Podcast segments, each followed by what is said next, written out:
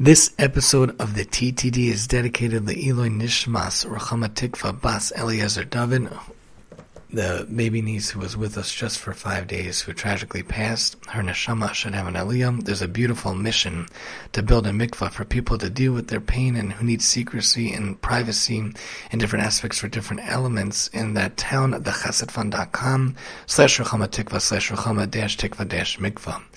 This is the TTD Tani Talk stuff, where we talk a daf lesson a day in a few minutes away, looking at Gemara Nazir 64. I want to look at the overall idea of the Nazir. Nazir is an aspect where a person sees something in his life that he wants to avoid, something that he wants to stay away from, dedicate his life to a higher purpose, inspired to live to a higher purpose. You know, they say you see the sota, see the Nazir, Nazir sees the sota, sota sees the Nazir. It could be a way to live a more elevated existence, a better existence. He abstains from wine, abstains from grape products, doesn't cut his hair, kind of lives in a less material kind of way. And as I think about this precious baby who was only with us 5 days, how can we be inspired?